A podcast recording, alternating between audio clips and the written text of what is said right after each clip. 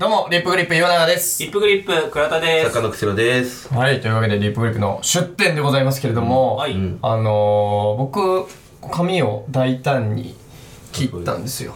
確かにねそう。短くなりました。結構もう、その、最近なんか、丸一日休みみたいなのがなくて、ああ、はい。そう、なんかしなきゃいけないみたいなのがあったから、その、髪をこの切る予約と、はい。それをするみたいなのができなくて、まあ、いけなかったんですけど、まあ、ついこの間、まあさすがに倉田に、まあ襟足キモいわ。ってことを。襟足ねうん。そう。襟足まだキモいけどね襟足まだだいぶ長い。まだ長いよ。ねえ？いや、無理よ。これ以上は、癖っ気、俺、広がっちゃうから、やめて。いや、そう、広がるのは長さの問題で長くないですか？いやいやいやいや、もうこれ以上だったら、刈り上げはどう？逆に。俺、後ろ刈り上げてる人、チャラいと思ってる。いや、あでも刈り上げとそれの間にだいぶ、いや、いや、ない、ない、ありませ15センチん。ぐらいありません。ありません。ね長いよありませんねですもごい長いです。長いよそれだって、後ろクラットの襟足ちょっと長いな。今ちょっと切るのが切れてなくてうん、じゃあ、いや、でも、だいぶ。いや、そんなことない。だって俺、襟足 短くしてくださいよ。まず最初に伝えたもん。いや、前髪の方が短いですよ、絶対。前髪はねいい感じにね横もいい感じ上もいい感じだけど襟足だけ後ろが長いです。襟足が一番気になってたのに襟足だけ残したんだ 襟足残しルッキズム、ルッキズムルッキズム。長い。事実だけ。何好みでもね、長い。なんで切れないんだろう逆になんか、切れない不思議すぎる今度。でも、いや本当にもう、襟足を一番最初に伝えた。髪型どうします？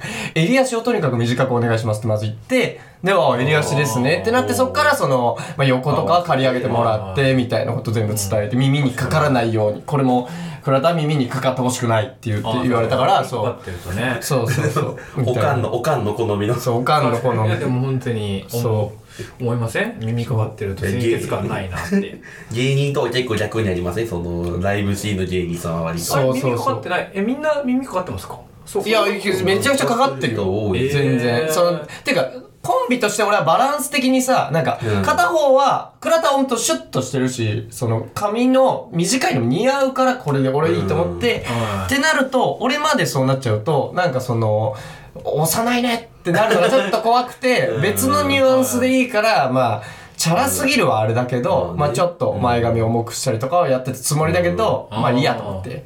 そう、切ったりとかは、まあ、してまして、でもね、あの、見て、短いなって思うじゃないですか。うん。僕結構こんなに短くするの久々でして、うんっていうのも、その僕をこの切ってくれる担当の人が、なかなかその特殊な経歴を持ってる人で、うん。で、その、あの長崎出身で、高校卒業してすぐに自衛隊に入って、そう。で、海上自衛隊を数年やって、今美容師やってるっていう、すごいなーっていう人で、んで、その3歳の時に父親の影響でガンダムにめっちゃハマって、うんで、メカとかが一気に好きになったんだって。ヒーローと。か、そういうで、メカからの自衛隊。自衛隊になったんですミリ、タリー寄りの。ミリタリー系に行ってみたいな。で、アニメとかもめっちゃ好きでみたいな。んで、その一個やっぱ、僕聞き上手なんですよ。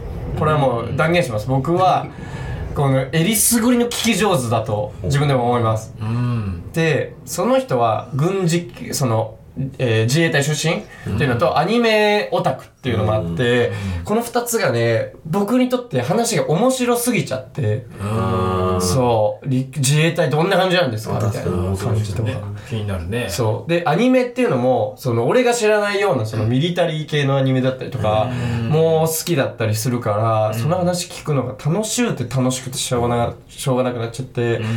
多分ね、その人も、話すのが楽しくなっちゃったのう。よ。うん。ん。だから、その俺の注文以上に、その話したいから、なんか切っとくみたいな。そう、なんか時間できちゃう。そうそうそうそうそう。なんか、俺別にそこはもう切んなくてもいいけどな、みたいなところも、もう話夢中になってるから、なんか、ハサミカチカチだけ音鳴らしてるみたいなうん時間とかあって、あ、これちょっと無駄だなって思いながら、まあ切られてたりはしたんだけど、一個、やっぱおしゃれな美容室なんですよ。うん。他の周りにはね、女の子とか、たくさんいるんです。その中で、このアニメの話と、やっぱ自衛隊の話で盛り上がってる男二人っていうのかな。うん。ちょ、どうかなと。珍しいよね。うん。焦げ臭い感じだ 焦げ臭い。初めて言われた。なんかぬめぬめしてるとかジメジメは言われたけど焦げ臭い。うん。柔軟っぽい火薬っぽい匂いがす確かにね荘園の匂いが。うんするな荘園の匂いする。そうなんか言ってくれたその今グリッドマンってアニメ熱いっすよみたいなその人言われて。うん。で俺グリッドマンってアニメ知らなかったんだけどグリッドマンに出てくるとある女の子のキャラがめちゃくちゃエロいっていう情報だけ俺知ってるんですよ。そうだからそれでそれでそのキャラがなんかエロいっていうのは知ってるんですけどみたいな言ってそこだけ知ってないでしょ。そこだけじゃないのよみたいな。これはロボットでみたいな。話とかされながらずっと切ってみたいな。うん。そう。でその後ろこんな感じになりました。仕上がった後ね。うん。その後も髪払ってあとはもう10分ぐらい喋るだけの時間みたいな。これ今何の時間みたいな。バッチね座ってるだけの そう座ってるだけ。本当にたら聞いてるだけ。俺は「えー、あそうなんすね」みたいな「えー」みたいな。一番好きなんすねみたいな。それだけの時間みたいなのがあって、これちょっと切られすぎたなって。いうのが。ちょっと、ああー、今って俺今この髪型になっちゃってるんです。よ今回たくさん切られたなっていう。そう、すごい切られたなと思って。喋りを優先するがあまり。そう。これ、でもさ、美美容室で、うん。その、よく他の周りの人の話を聞いてると、お客さんが喋るんだよね。そうだね。そう。で、美容師はそれを聞聞くっていうのがあるんだけど、俺どっちかっていうと美容師さんのう、ん。その生活とか、今日気になってしょうがないのよ。うーん。そう。う。んなんで美容師になってるかとか、いつからやってるから入って、そう、なんで目指してるかとか、うん。そういうの興味持っちゃってしょうがなくて。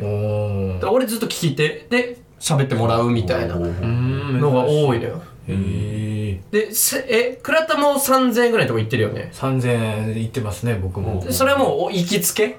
そうまあ毎回あのまあ違う人ですけど同じお店行ってそれの人とは喋ったりする？ますねもう一言も喋んない。どこも喋れないんだ。こいつでもそうなんだよな。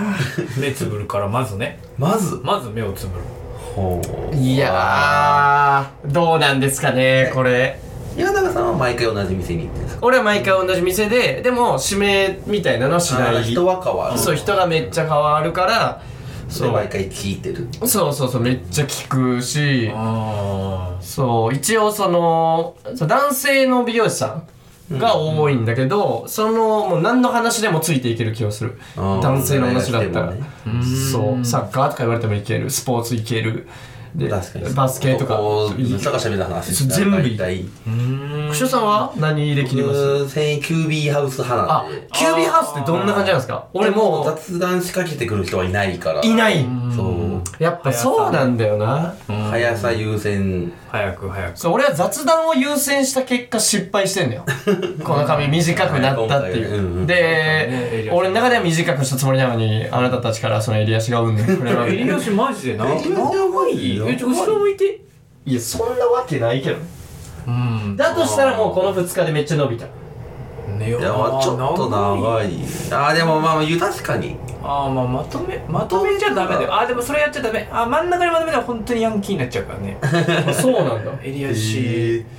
いやー長い気がするけどちょっと長いぐらいかピロピロピロってなってるねうん。襟足が。ピロピロピロってなってる。なってる。もうわかんない。だって、襟足もう、だってもうこれから先は僕刈り上げですよ。いやそんなそんなことないじゃない、うん。あ襟足倉田の後ろ向いて後ろ向いて俺み今めっちゃ長くてここだよ。いやでもめっちゃ長くはないと思う。あの僕の中で一番伸びてる時期です今。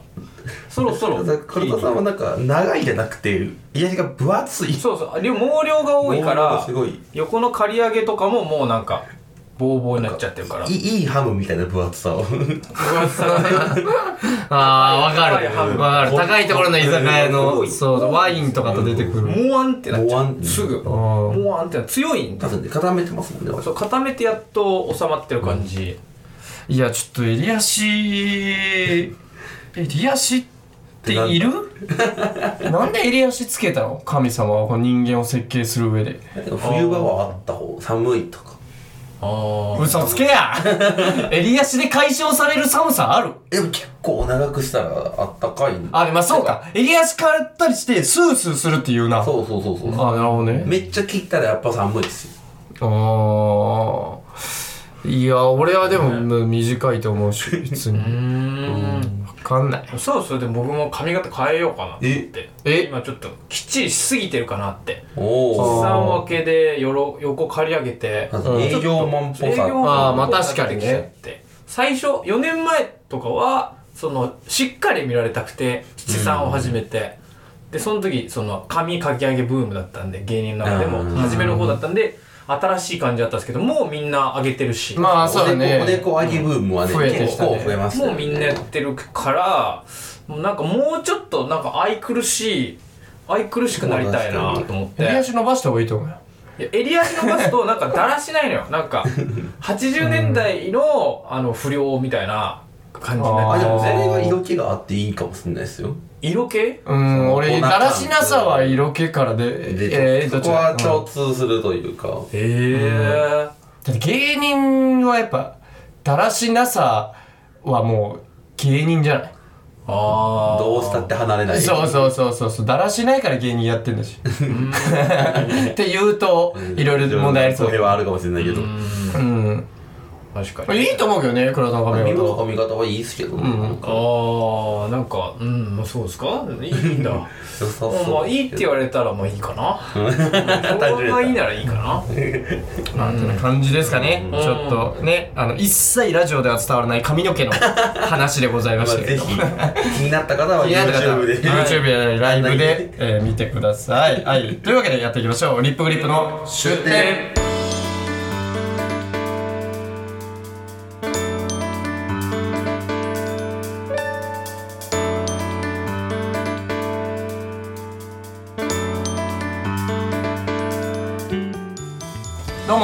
プ岩永です。リップリップ倉田です。中野ろです。はい、というわけで今回、えー僕が紹介する本は、えーブルーバックス講談社さんのブルーバックスという、まあ、シリーズなんですかね。そういう、はいはい。まあジャンルの中の、えー、海保、えー、ひろゆきさんという方が書いてる心理学者が教える読ませる技術聞かせる技術という本でございます。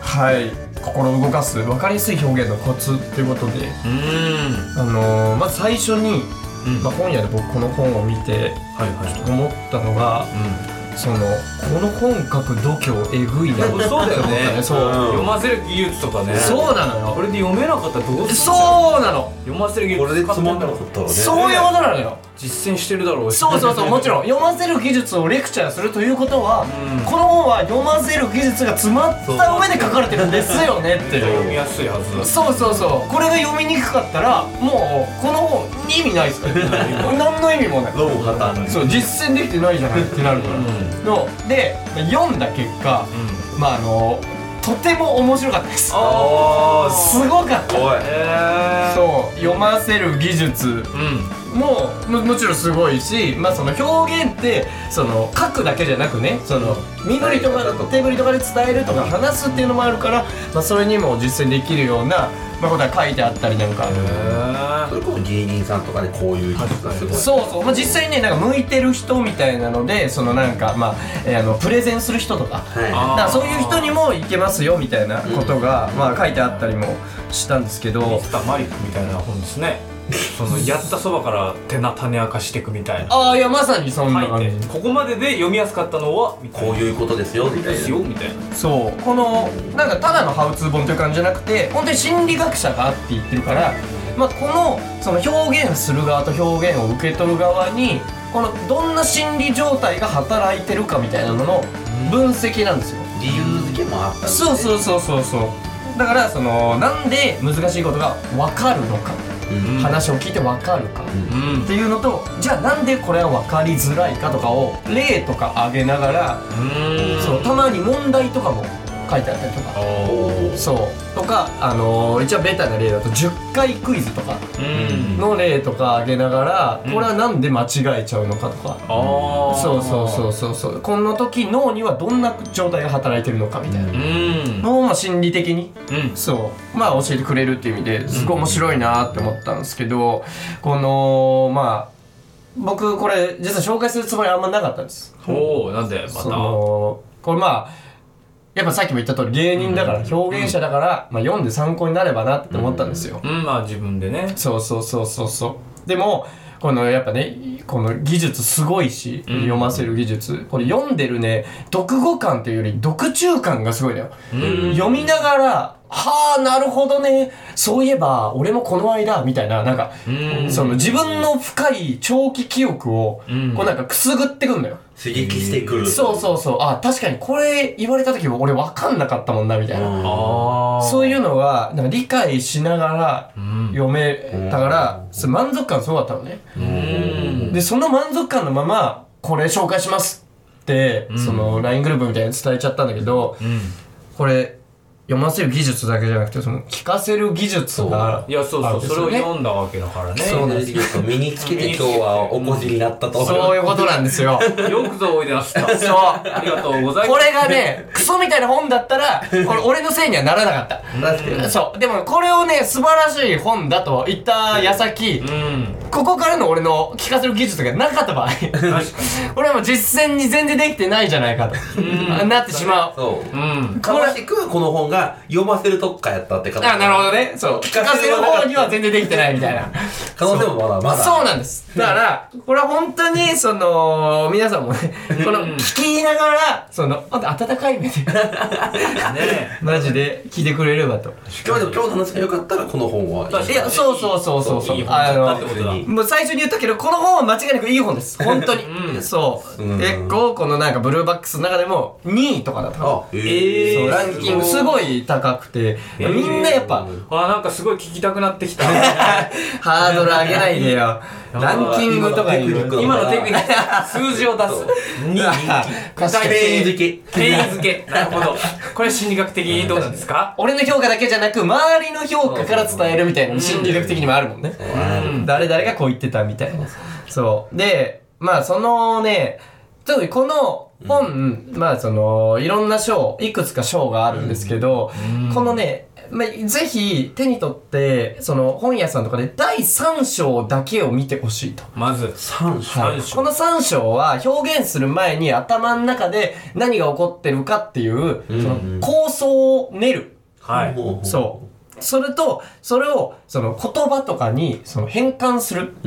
時に何をすべきかっていうことの、が書いてあるんだけど、そこの読ませる技術すごくて、えこの章自体が、すごい工夫が入ってて、わそう。これ実は、この章全体、第6段落あるのですが、みたいな。途中から、うん。今まで何気なく読ませてたのが、途中からさっき言ったミスターマリックじゃないけど、種明かしみたいなのがちょっと出てくるわけ。メタっぽいやつそね。そう。ちょっとメタ的な視点で、実はこういう工夫してましたとか、実はこういうことしてましたみたいなので、えーみたいになっていくみたいな。うん。のがすごくて、で、ちょっとね、この3章の中から僕が特に、へーって思ったことを、うん。今回ちょっとお二人に、とラジオを聞いてるあなたに実験をしてみたいなと、ああ面白い。はい、聞けるわー。やってみようと思いまクニカルに聞けるな。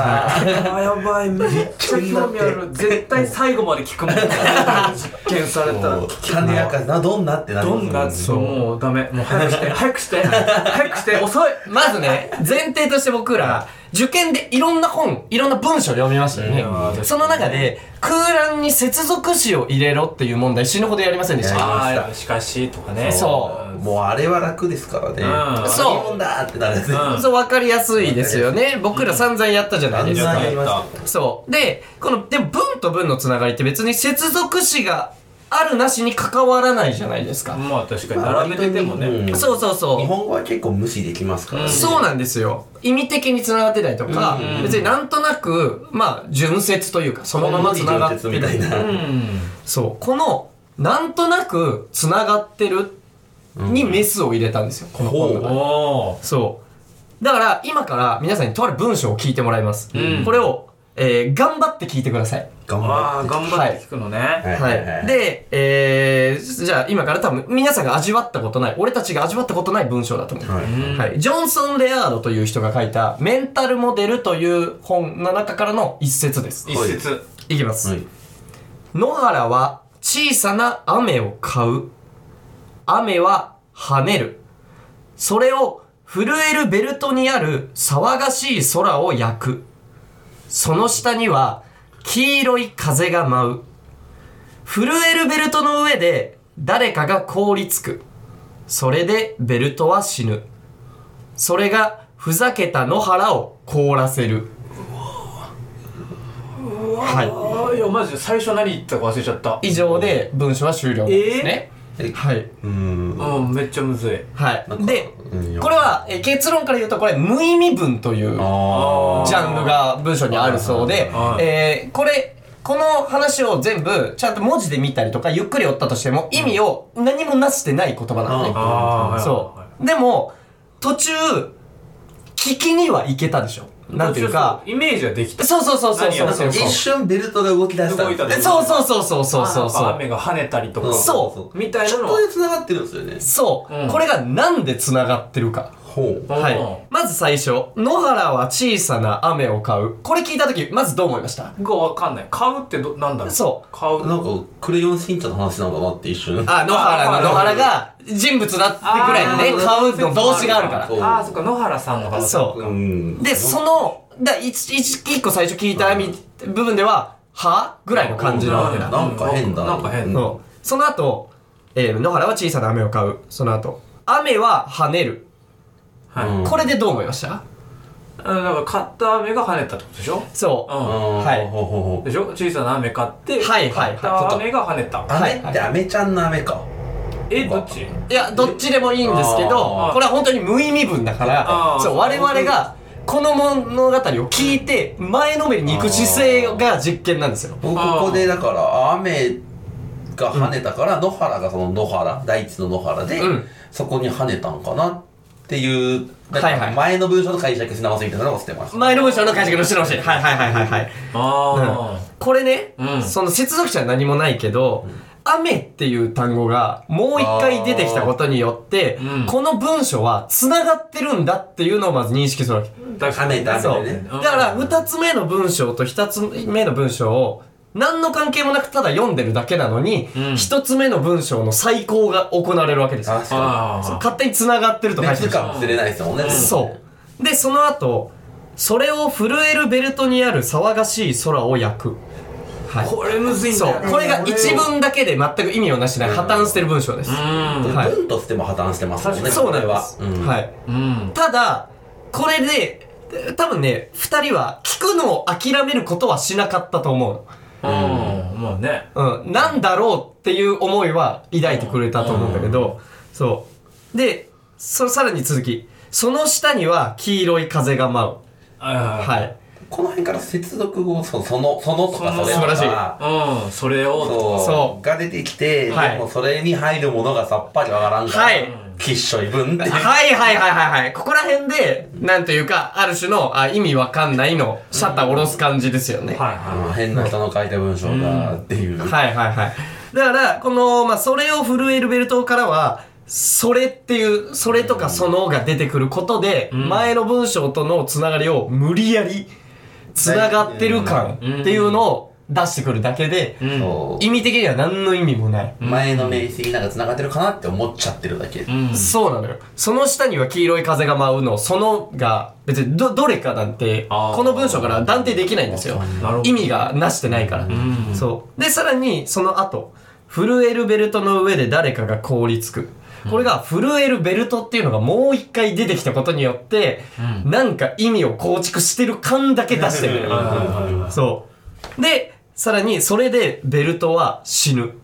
うん。はい、もうここら辺は、もうベルトが死んだっていう、ん。ショッキングな、うん。イメージに関わる死ぬっていうのを出すことによって、うん。なんか、繋がった物語があったんだなって思うけど、うん。意味は全然わからないみたいな。はいはい。死ぬってすごい前後があるものですもんね。そうそうそうそうそう。最後ねそう。で、それが最後、まあ、多分ここら辺まで来ると、もう頭に入ってこなかったと思う。うんそう。で、最後、それがふざけた野原を凍らせるっていう締めなんですけど、まあ、最初に出てきた野原をもう一回出すっていう。なんか伏線回収した感した感。そうなんですよ。んこれの、その接続詞とかを使わずとも、前に出てきた文言をそのまま使うだったり、うん指示語とかをそう示すことで、なんか人間は、その、勝手に物語構築しようとする部分がある。うんこういうものなんだろうなって思うけど、それが理解できないうんっていうこのは感覚になる。これを無意味分っていうらしくて、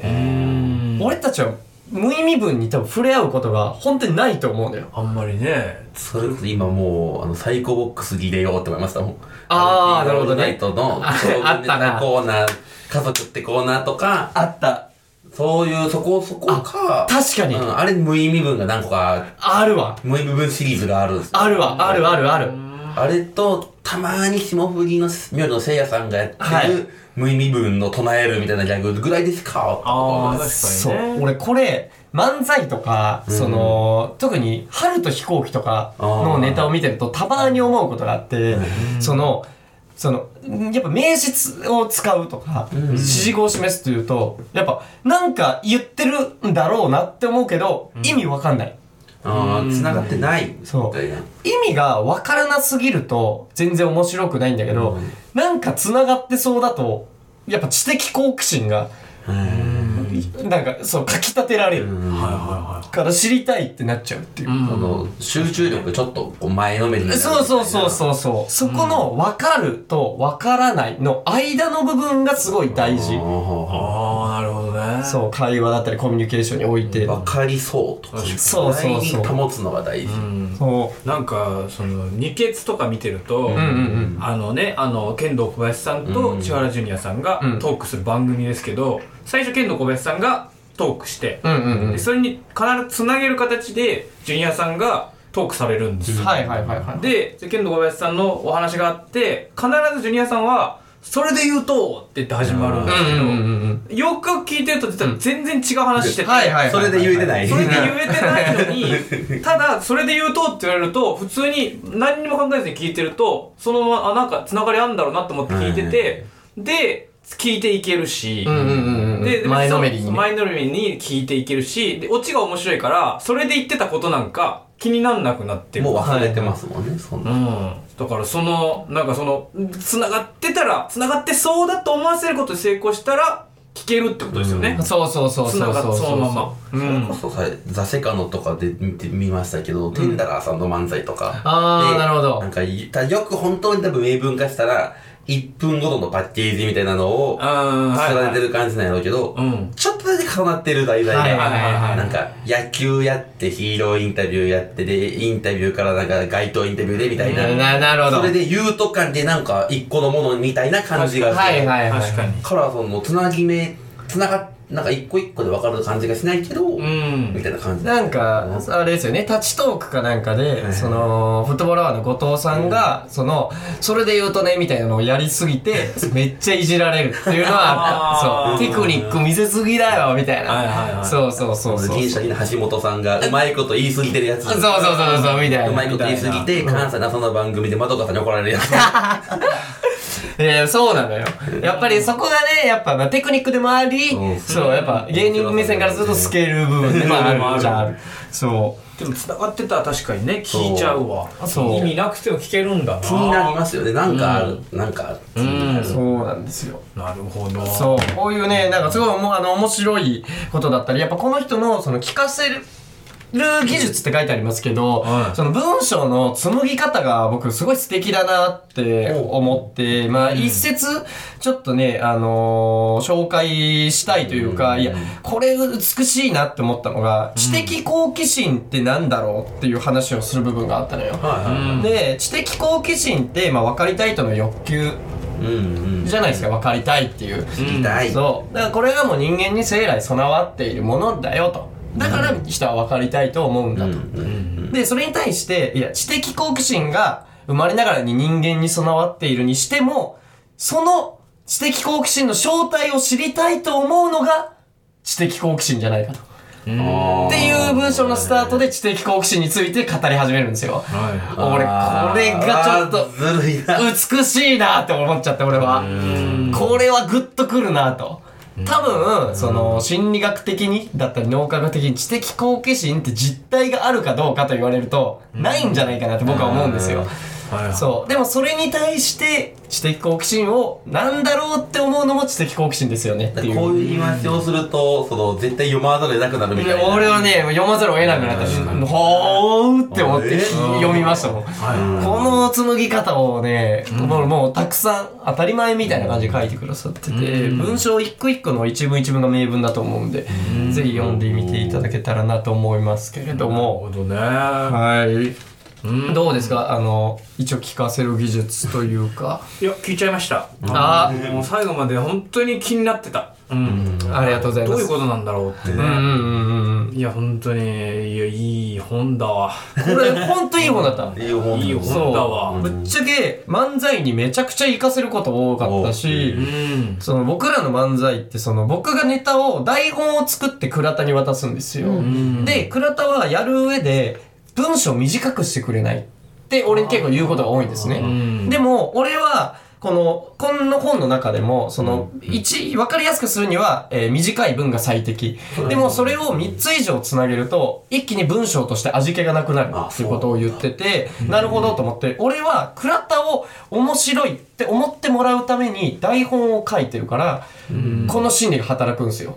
ぶっちゃけ長くして、倉田にまず面白いと思わせよう。ああ、そう。そうここに伝えるために。そうそうそうそうそう、うんでその後倉田はいやお客さんに伝えることがっていう、うん。その工程を踏むから、ん。あなるほどなと、そういうのがあってあ面白いなって思いましたね。これは漫才にも活かせるし、うん。ちょっとこの本を読んでから漫才書きたい欲あもらすごい高まってるんでねありがたい本でした身内の芸人さんにバレないように。バレないようにしないと。そうなの。これ読んだらみんな面白くなっちゃうよ。いやマジでね面白くなる。これは、危険な聞かせ危険な本聞かせられちゃう、ええ。うん衣装よりもこれなんかなこう。今や、確かに。今やこれ今や解放なんだ。確かに。元祖爆笑王の漫才入門よりはこ これれの方がかもしれない。あすごい本でした。すごい。あ、すごさんの。はい。というわけで、えー、そろそろお別れのお時間でございますけれども、えー、この番組ではリスナーの皆さんからメールを募集しています。メールアドレスは、リップグリップラジオ at gmail.com、ripgradio at gmail.com です。ハッシュタグは、ハッシュタグリップグリップの出典をつけた感想ツイートもお願いします。この番組は来週も木曜日19時頃に最新回がアップされるので、ぜひ来週も聞いてみてください。というわけで、ここまでのお相手は、リップグリップ岩永と、リップグリップ、倉田と中、野クセルでしたありがとうございました。